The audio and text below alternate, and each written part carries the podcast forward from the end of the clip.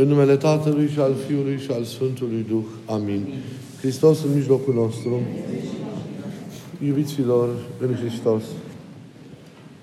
Astăzi facem pomenirea tăierii împrejur a Mântuitorului nostru, amintindu-ne de acest eveniment petrecut în frageza sa pruncie, când la 8 zile, așa cum era tradiția iudaică, statornicită încă din vechiurile timpuri, vechile timpuri ale lui Avraam, tatăl credinței, când această rânduială se împlinea la 8 zile pentru pruncul de parte bărbătească, semnificând iertarea, semnificând încadrarea în poporul lui Dumnezeu, semnificând uh, moștenirea, putința de a moșteni printr-o viață conformă cu rânduiala și legea lui Dumnezeu, făgăduințele pe care acesta pe care acesta le va primi, adică poporul din partea lui Dumnezeu, iar cea mai mare făgăduință era cea a venirii unui răscumpărător. Este un iubiților un tropar în slujba de vecernie acestei sărbători, care un tropar scurt, care se reia și în rânduiala utreniei și care zice foarte frumos, printre altele, făcând, făcând pogorământ Mântuitorul și descrie ceea ce s-a întâmplat. Este, este foarte frumos această exprimare, făcând, făcând pogorământ, lăsând de la sine, aplicând din economia, trecând peste, depășind orice obstacol, tot ceea ce în mod normal era de, de netrecut, tot ceea ce în mod normal constituia o piedică. Ei, biruindu-le pe toate, Hristos, cum ziceam, a împlinit această taină a rânduielii pentru, pentru noi. Hristos a primit să poarte firea noastră omenească și să-și ștaie împrejur trupul său, supunându-se, deși nu era cazul, ca orice păcătos, rânduielilor legii, asumând, altfel spus, întreaga noastră condiție, luând parte la viața noastră întreagă, împărtășindu-ni se de ea în toate aspectele ei. S-a făcut întru toate ca unul dintre noi pentru ca pe noi să ne facă asemenea, asemenea Lui. E modul, vedeți, în care El lucrează mântuirea noastră. În smerenie, în umilință, coborând la noi, asumând mereu tot ceea ce este al nostru pentru a ne mântui. E multă și, și cu adevărat incredibilă iubire ascunsă în această taină a, a umilinței sale, în acest mod extraordinar de discret și de smerit, în care a participat la toate ale noastre pentru a ne ridica de aici, din cele ce sunt ale noastre, la cele ce sunt ale Lui. Din cele ce țin de umanitatea noastră, la cele ce țin de Dumnezeirea Lui. Iar această asumare a trupului nostru, a condiției noastre, a situației noastre umile, nu se încheie. Hristos nu renunță la, la umanitatea pe care a purtat-o, deși la preamărirea sa o deplin spiritualizează, dar nu renunță la această umanitate. Va rămâne de la întrupare nedespărțit de firea noastră umană, nedespărțit practic de viața noastră, va rămâne nedespărțit de noi înșine. Și în văzut acestei umăr, ă, ă, asumări și în văzut acestei depline spiritualizări a naturii noastre umane cuprinse în El, datorită lucrării Duhului Sfânt, El reste în mijlocul nostru. El rămâne în mijlocul nostru. El participă la viața noastră. El participă la istoria noastră, ca și comunitate, ca și persoane în parte. Nu este străin de ceea ce noi trăim, ci este Cel care ne însoțește, Cel care trăiește împreună cu noi viața noastră pentru a ne ajuta să ajungem la El, care este și încununarea vieții noastre și împlinirea, împlinirea acesteia de la capăt. Hristos a purtat trupul nostru astfel, în așa fel, încât să nu-l mai poată lepăda și să se poarte cu el prin nesfârșitele viacuri ale istoriei, până la final. Unde trăim noi, de aceea ziceam, trăiește și El. Dar și unde suntem rușinați, noi, vine și El ca să fie rușinat împreună cu noi. Doar, doar să simțim acest lucru pe care vi-l aminteam adineauri, că e împreună cu noi, că participă la viața noastră, că ne iubește, că împărtășește această viață a noastră, că se face nouă tuturor toate pentru ca noi să fim ca El, să ne ridicăm și să participăm la plinătatea vieții Lui, să primim în viața noastră acel belșug de har de care vorbește și, ap- și Apostolul și Evanghelistul Ioan în deschiderea Evangheliei sale, când spune că noi prin El am primit har peste har. S-a întrupat ca pe noi să ne îndumnezeiască, a intrat în cele ale noastre ca și noi să intrăm în cele ale Lui, a primit firea noastră pentru ca și noi să ne facem părtași dumnezeirii Lui. A venit în lumea noastră ca și noi să ne facem cetățeni ai împărăției nesfârșitei sale iubiri. Și în sărbătoarea de astăzi, dincolo de formala observare a unei împliniri legale, a unor rânduieli ale legii, noi trebuie să vedem această smerire a Lui pentru noi. Această intrare întru totul în condiția noastră.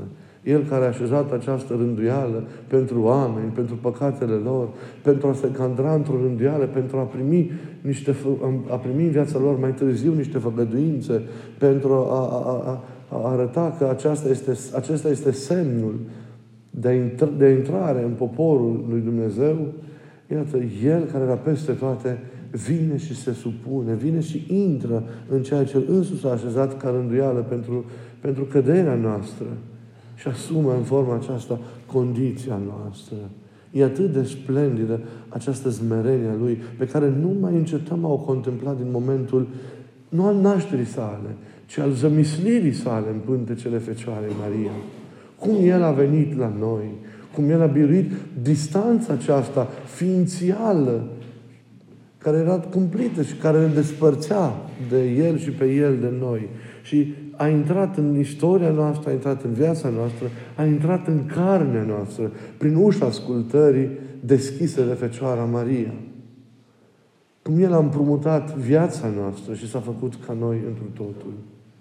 Îl vedem ca prunc, culcat în iesle, așa l-am contemplat în sărbătoarea care a trecut și iată vedem ca și prunc, asumând la câteva zile după naștere această rânduială a legii, iarăși în chip smerit, pus pe masa aceea în care toți copiii erau tăiați împrejur și, și împlinindu-se această, această rânduială atât de umană și care era specifică datorită, specifică nouă în vârtea căderii noastre.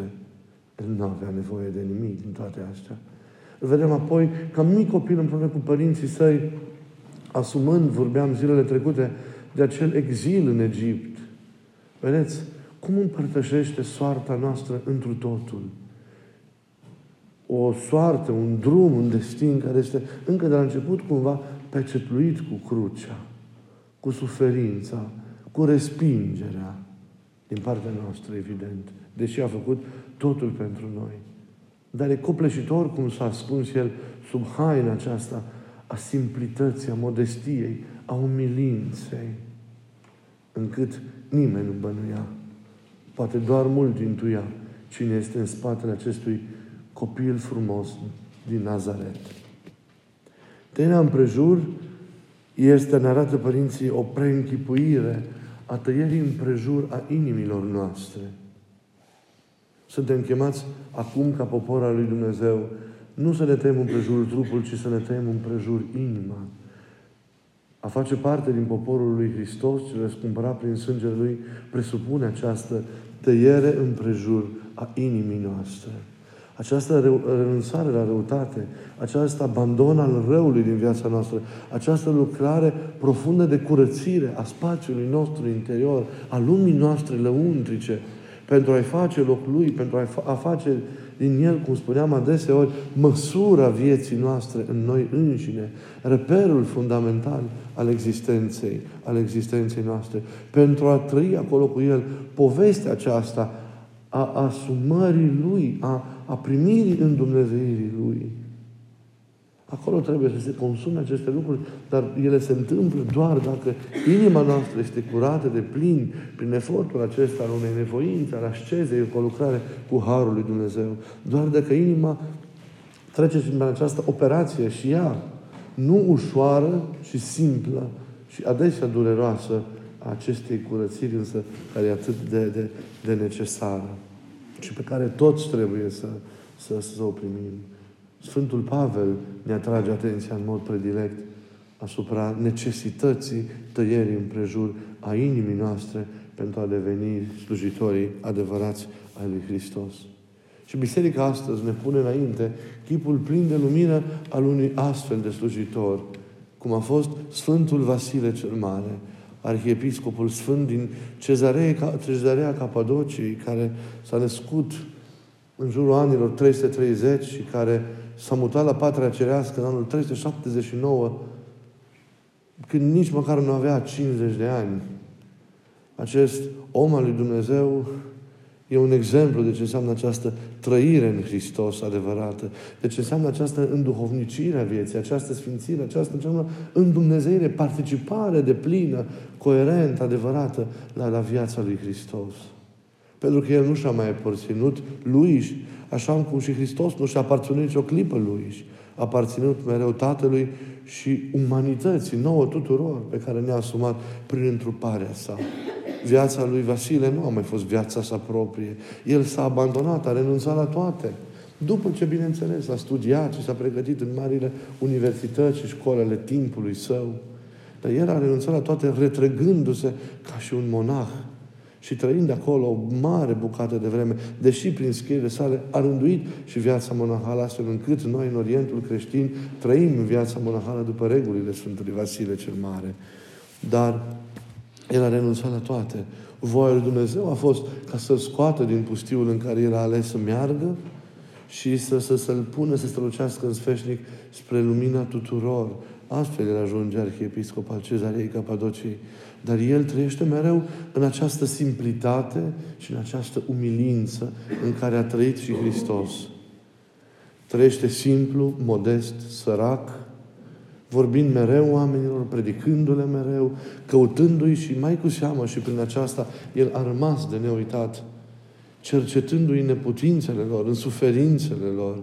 Voi știți că primele instituții de asistență socială, oficiale, să zicem așa, în biserică, au fost în timpul său primele case de copii, de bătrâni, de locuri în care oamenii erau ajutați în neputințele lor, erau din timpul lui, erau inițiate de el, îi purtau chiar numele, acel nume de Vasiliade, sub care au fost nemurite în istorie. Dar relația nu era una instituțională. Relația era o relație vie cu oamenii care erau acolo și pe care el însuși căuta, pe care îi îmbrățișa, pe care îi săruta, pe care îi mângâia, pe care îi binecuvânta în fiecare dimineață, în fiecare seară, fără ca să fie frică că e contaminat de lepra lor sau de cine știe ce boli vor fi având acolo. A avut o slujire cu adevărat cristică. S-a coborât până la, la, la, la nivelul cel mai jos de, de, de, de degradare a omului pentru a-l putea recupera și pentru a-l putea dărui lui, lui Hristos. A fost minunată lucrarea lui. Unde mai pui că a scris și tratate de teologie extraordinare, cum este tratatul despre Sfântul Duh, de neuitat, cu adevărat impresionant, numai un om inspirat de Dumnezeu și văzător al lui Dumnezeu, pornind de la ceea ce ne zice Mântuitorul și Scriptura, poate să spună aceste lucruri într-un timp în care doctrina însăși nu a fost clarificată de plin, într-un timp în care nu a existat o precedență în scrierile de genul acesta, bună oară, în, dez, în, în prezentarea a lucrării Duhului lui Dumnezeu. Și a, a comentat foarte mult textele Scripturii, sunt, sunt celebre acele, acele comentarii ale lui Bunăoară, de exemplu, la zilele, la zilele creației, Exaimeronul Marelui Vasile. Avem o liturghie pe care și azi o celebrăm, care, care îi poartă numele și din care se pare, și pe care se pare că Gură de Aur însuși a folosit-o sintetizând și făcând mai scurtă liturghia sa. E mare Vasile. Cuvintele mereu sunt neputincioase.